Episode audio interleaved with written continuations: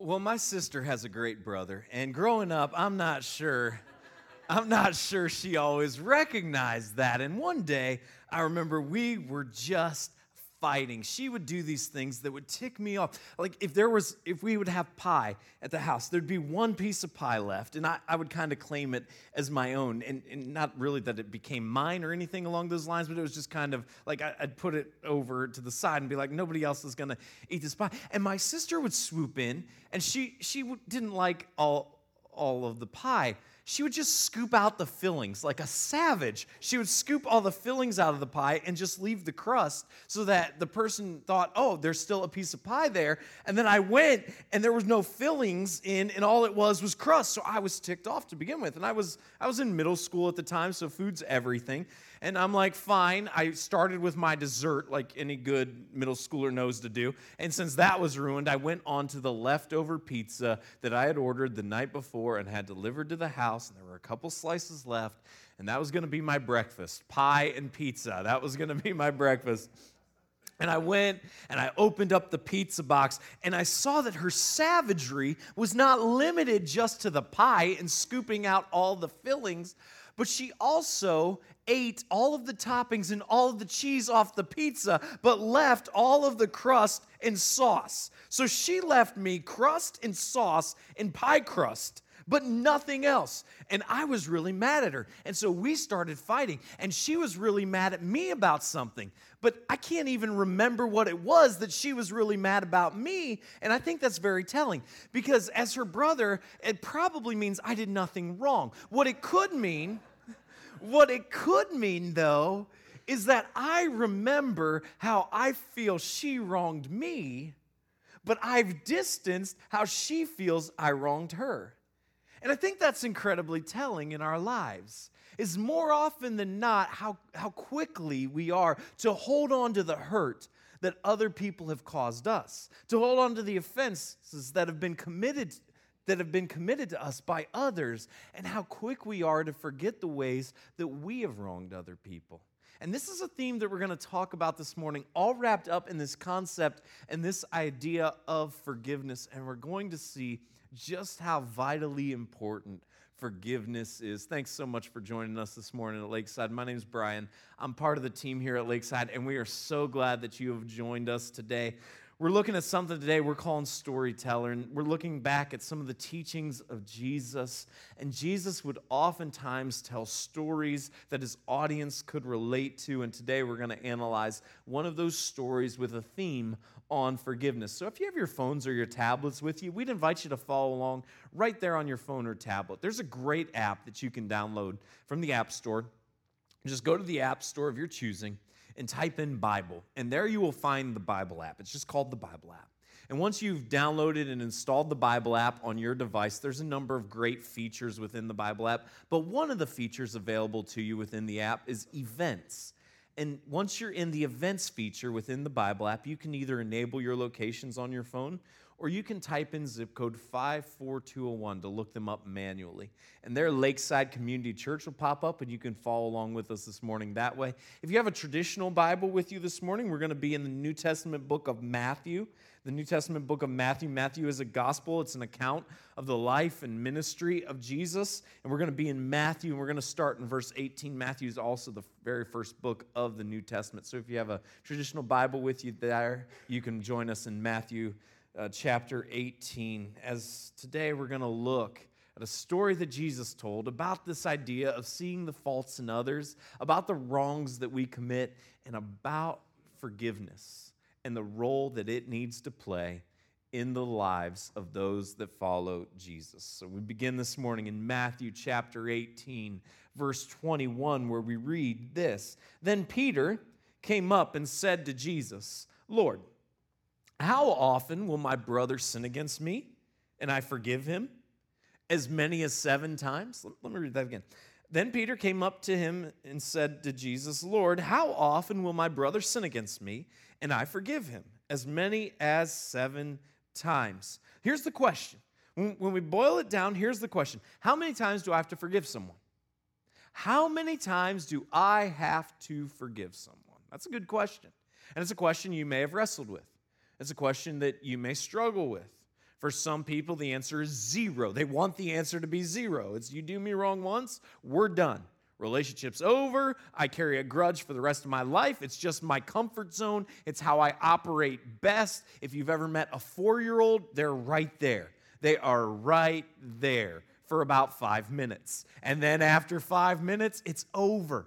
It's over. But some people never emotionally progress. And they continue that, but their patience grows longer, sadly, through life. So they have the same mentality and the same mindset. It's just they're a lot more patient than they used to be. And what they used to be over in five minutes, they carry for a lifetime. For other people, it's, it's once or twice.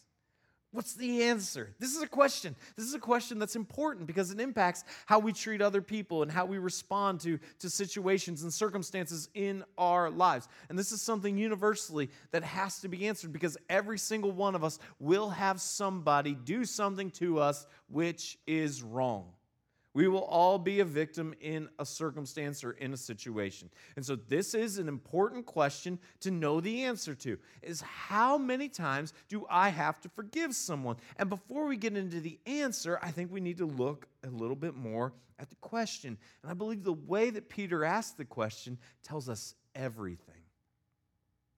Because Peter doesn't ask Jesus, "Hey Jesus, how many times does my brother need to forgive me when I mess up?" That's not the question that Peter asked Jesus. Because that's not how we think of it, that's not how we look at it. It's a lot easier to look out the window and see the flaws and see the failings of everyone else than it is to stare in the mirror and to have to deal with the flaws and the failures that are our own being and that are our own fault. It's a lot easier to look out the window and look at the mess of everybody else than it is to look in the mirror and have the mess that we've created stare right back at us. It doesn't make, it doesn't make Peter a bad guy, it doesn't make us bad people. Because this is the question that he asked. But it's just psychologically how we conduct our lives. It's easier to look out than it is to look in.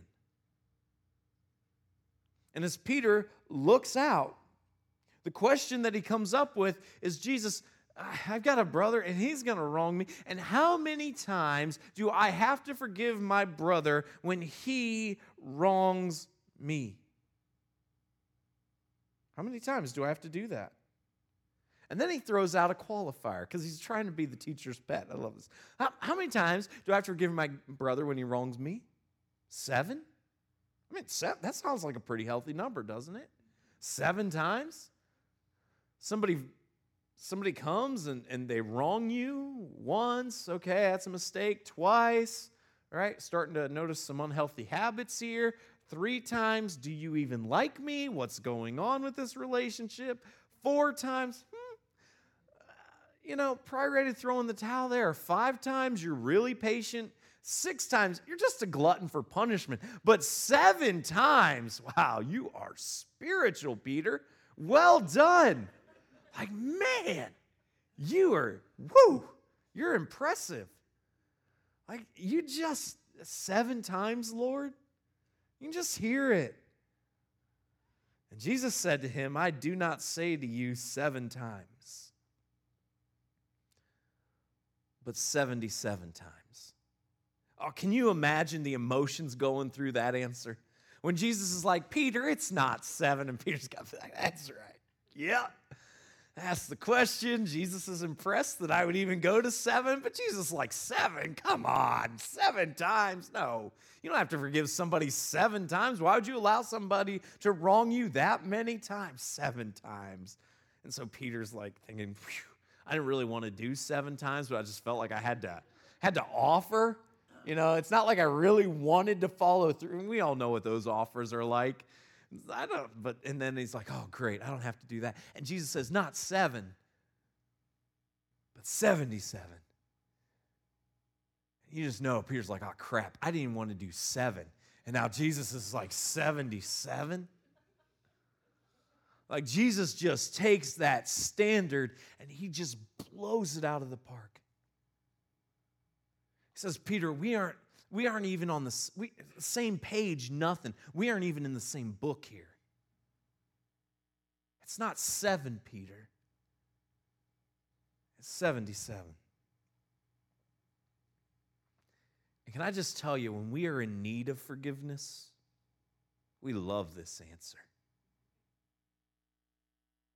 When we need to be forgiven, when we reach the point where we recognize I've wronged you, I've failed you, I've messed up, this is the best answer we could hope for. And can I just tell you, when we're the people in need of issuing forgiveness, when we're the people that have been wronged, I don't know about you, but there are times I hate this answer. When I need forgiveness, I cling to this answer as tightly as I can. I'm like, here's what Jesus says. I know we've had this argument a million times, but here's what Jesus says. And I know when, when we need it, we, we love this. And yet, when we have to issue forgiveness, some of you got the list right now and you're up to 75. And you are just like, you are just waiting. Because once 76 and 77 happen, you are like, thank you, Lord, this is over, this is done. But you've got the list running right now. Because when we have to issue forgiveness, we don't love this answer. Therefore, the kingdom of heaven may be compared to a king who wished to settle accounts with his servants. When he began to settle, one was brought to him who owed him 10,000 talents. And since he could not pay, his master ordered him to be sold with his wife and children and all that he had, and payment to be made. So Jesus tells a story. He's just told us how many times we have to forgive somebody, and then he tells us a story. And in this story, there are servants of a king, and they owe him money. And one servant owed the king 10,000 talents. Now, we're not talking about dollars. This isn't $10,000, because if it was $10,000, it'd be a lot better for the subject of this story. Let me give you some perspective. The Roman government, the Roman government at the time that Jesus was telling this story, received 900 talents of annual revenue from four combined regions. Let me tell you that again. The Roman government, at the time that Jesus was telling this story, their annual revenues from four combined regions would be 900 talents. That is 11 years worth of government taxation revenue that the subject of this story owes the king when Jesus says 10,000 talents. It's an astronomical amount. It's an astronomical amount. It's a time we can't even wrap our minds around.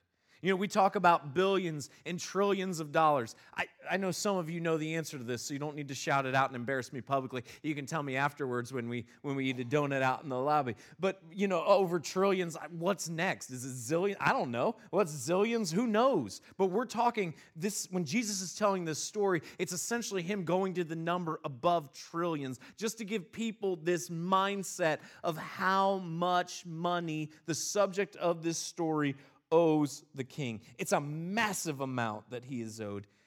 It's, it's no way. And it's no way that he could repay it. And since he could not repay it, his master ordered him and his wife and his children all to be sold into slavery because they have racked up a debt that they cannot fulfill. And we're going to go on with the story in just a minute, but I just want to I just want to pause here I just want to pause here and give you just a little bit, just a life principle, just to reflect on before, before we keep going on this. And, and this is all I'm going to say about it. Just be careful. Be careful about how much money you borrow in life. Be careful about how much money you lend in life. There, there is so much angst and anxiety that comes from, from money There's so many problems that are created in relationships that come as a result of money. There's so many strong feelings. We, we saw it this week with student loan forgiveness, and frankly, I don't really care where you land on that. I, I, am glad you land there, but, but whatever. We're, we're not going to turn this into that. But, but there are so many strong feelings about money, which we saw on full display this, this past week. And so I just want to encourage you that I know this is a countercultural message right now and the idea of delayed gratification and satisfaction, but I just want to caution you be careful about how much money you're willing to borrow. Be, willing, be very careful about how much debt you're going to put yourself in. Be very careful about loaning money to people. I think a great rule of thumb is the people that you love and in your life, if you cannot afford to give them that money as a gift, and I don't care how you structure it in the relationship, but if you cannot afford to give them that money as a gift, then as much as you love them, it's probably not a sound financial decision for you to give them the money. And even if you structure it as a loan, but then if they can't repay it, you just know, hey, I don't need that money. And so it's not going to sever the relationships. Some families are, are not, aren't ever on speaking terms again because of what goes on in this area. I just want to caution you to make wise decisions. Be very careful in, in a society that will tell you, hey, borrow everything and don't worry about it. Just just be very careful. Don't put yourself in a situation where debt is crippling and debt becomes a source of frustration and fear and anxiety in your life. And if you find yourself there because of choices you've already made, we have people who are willing here at Lakeside to walk alongside of you and help you formulate a plan so that money does not have to be the main stressor in your life. I'm not saying it's going to be easy and I'm not saying it's going to be fun. And you're probably going to look at some aspects of the plan and be like, oh, I'm not doing that. But you have a choice to make of whether or not you want to experience God's blessing with finances by living according to his plan or not. So that's available if this is an area you're struggling with. I know there can be shame and there can be like, I don't, there's, there's this level of privacy. Uh, what I will tell you is that anything that our, our team comes alongside and assists you with and helps you formulate in your plan is 100% confidential. And what the enemy wants to do is the enemy wants to keep you stressed. The enemy wants to keep you in shame. The enemy wants you to feel like there's no way out. And so he's just going to keep telling you, oh, you can't talk to anybody about that. And, and he's just going to rely on your pride to say, I, I don't need any help. Nobody can help me in that. But there is a better way, and we have people here that want to help you with that. So I'm just going to tell you that's available. If that's something you want to pursue, hit us up at the office this week with a conversation. We will start getting together a confidential team to help you in your circumstances. We move on in verse 26. So the servant fell on his knees, imploring him, Have patience with me, and I will pay you everything. I mean, at this time, the servant's just trying to buy time. He is just trying to buy time. So think through your favorite gangster movie, all right? Think through your favorite gangster movie that you may or may not admit to watching uh, right now because you're in church, but whatever, you watched it, all right? And think to that scene where they're like out on the skyscraper and they're holding the guy over the ledge by his feet and he's dangling, just staring at, at the death, which is 50 stories down below if they let go of his feet. And he's just yelling anything at this point in time. I'll repay it. I'll repay it. I'll get it to you in a week. Just trust me. I just need a little bit more time. I'll repay what I owe you. That's exactly what's going on in this story here. I, I I'm a little shy right now of the 11 years of tax revenue that I need to get to repay you but I'll come up with it. I'll do it. And out of pity for him, the master of the servant released him and forgave the debt. He didn't tell him, hey, I'll give you a little extra time. We're going to adjust the interest rate. We're going to hit you with a few fees, but you know, we're not going to sell you and your wife and your kids into slavery. No, the master says, it's taken care of. Your debt is gone. It's wiped clean. And you know that feeling when you experience forgiveness. There's nothing like it. When the weight that you have carried of wronging someone is just bearing down on you, and the other person tells you, I forgive you. And that weight is released. That's the feeling that's going on here. And if only the story would end there. What a beautiful picture this is of how God has forgiven us of a debt that we could not repay. How God has intervened in our lives when we had no way of making right what we had made wrong. But God showed up through his son Jesus who would set us free and wipe the slate clean and forgive us and pay our debt in full. But the story doesn't end there. But when the same servant went out, he found one of his fellow servants who owed him a hundred denarii. And seizing him, he began to choke him, saying, Pay what you owe. Now, a hundred denarii isn't like 10 bucks. It's about three months' worth of salary, so it's not a small amount. But might I remind you, the guy who's choking the guy over three months of a salary has just been forgiven a debt of 11 years of four regions worth of tax income. And the guy who's been forgiven seizes the guy who owes him a far lesser amount. All he thinks about is not that he's been forgiven. All he thinks about is this guy owes me money. And he starts to choke him, demanding that he be repaid. And so his fellow servant fell down and pleaded with him, Have patience with me, and I will pay you. Now, let me ask you a question What's easier to repay?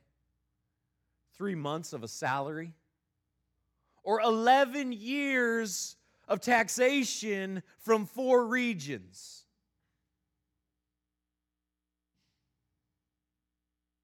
Two debts,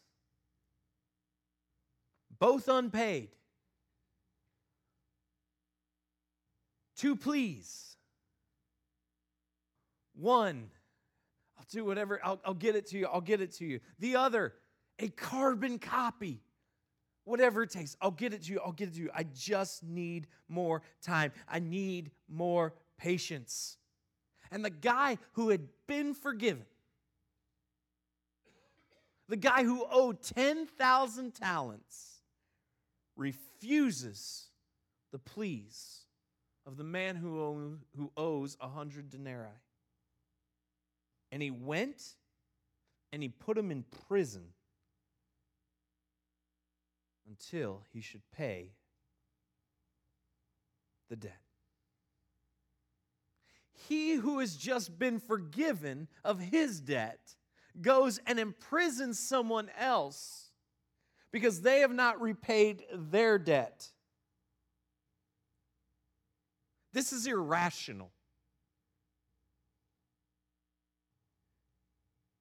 As much as we all see that and it, rage, it, it, enrages us, and we're like, this is just strictly irrational. How could anybody be so blind? How could anybody do this? And that is our response, and it should be our response. Here's the hard truth this is also true of us sometimes. That Jesus has forgiven us a debt that we could never repay. Not just one sin or another sin. I mean, we couldn't repay one. But let alone every sin we have ever committed and every sin we ever will commit every failure, every flaw, every fault, every shortcoming, Jesus has forgiven us. And when someone wrongs us, what is our response? Is it a propensity to forgive? Is that where we start? And I hope the answer for us is yes. But in my own life, I know there are times that that's not my starting point. I've got to, I've got to process. And I've got to work to get to that point. And as much as we look at this story and we're like, that's irrational, same thing is true in our lives. That we have been forgiven far more than we can even fathom. And when we are in need of forgiveness, we love it. We love the fact that we serve a God who looks at us and doesn't say, hey, I'm going to forgive you once, or I'm going to forgive you twice, or I'm going to forgive you three or four times. But we love the fact that we serve a God whose answer to this question is it's not seven times, it's 77 times. It's more than you can even fathom, is the answer. And we also struggle when we are the ones who have to offer that same forgiveness. And when his fellow servants saw what had taken place, they were greatly distressed, and they went and reported to their master all that had taken place. Other people witnessed this, and they are appalled. Other people witness this, and they are appalled because they know. They know what he's been forgiven of. They know the story, and they see that he who has been forgiven of a 10,000 talent debt will not forgive someone who owes a hundred denarii. Then his master summoned him and said to him, You wicked servant. I forgave you all that debt because you pleaded with me. And should not you have had mercy on your fellow servant as I had mercy on you? And in anger, his master delivered him to the jailers until he should pay all his debt as appalled as the onlookers were, as appalled as everybody who saw this scene unfold was, the master is even more appalled. He's even more appalled. And the question is this how can you accept forgiveness and not offer it? And how I wish that question was reserved for this story and this story alone. How I wish I didn't have to answer that question. But I do. And it's the question that Jesus asks of everyone who follows him How can you accept forgiveness and not issue it?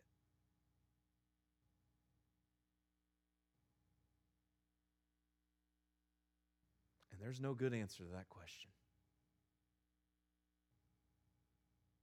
Because of people who have been in need of forgiveness and are constantly in need of forgiveness. We have experienced a debt far bigger than we can even fathom being wiped clean, and there is no way, there is no way that we then cannot forgive others. So the master throws the servant in jail. So also my heavenly Father will do to every one of you if you do not forgive your brother from your heart. How important is forgiveness? Well, Jesus answers that question emphatically.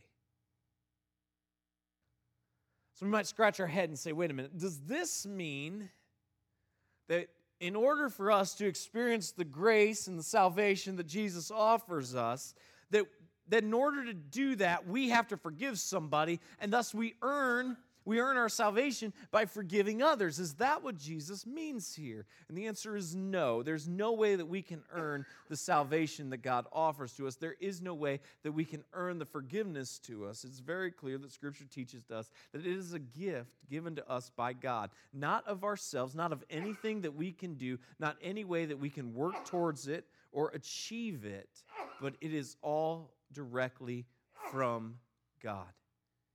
It is from God exclusively, a gift from God. So, what does Jesus mean then when he says this? And this is the answer that as people who truly experience the forgiveness that God offers, there is no way that we can truly experience that forgiveness and not extend it to other people. That if we do not extend forgiveness to other people, it is because we ourselves have not fully experienced the forgiveness that God offers to us. And we have followed an idea of Jesus or a concept, but we have not entered into a real personal relationship with Him. Does that mean that forgiving people is always going to be easy? No. And one of the common misconceptions about forgiveness is that if I forgive somebody, then I am forced to go on with the relationship as though nothing happened. And Scripture teaches that forgiveness and reconciliation are two different things. Forgiveness releases the pain, it releases the debt. It releases those feelings that you have towards the other person that God would smite them. And you're like, oh, yeah, I pray for my enemies all the time. Just not going to tell you what my prayers are. And forgiveness, it ends those prayers. It ends that desire. It doesn't mean that you have to invite the person back in your life in the same capacity and in the same relationship that you had before.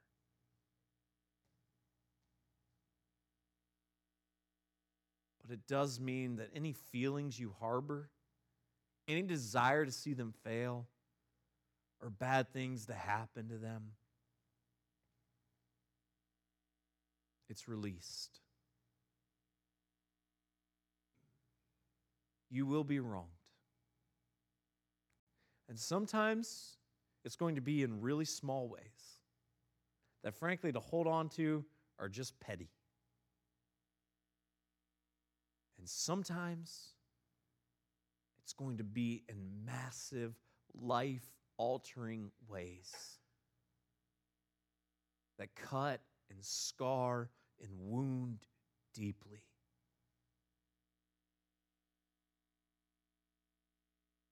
Forgiveness, it's not an option on that continuum. Reconciliation is.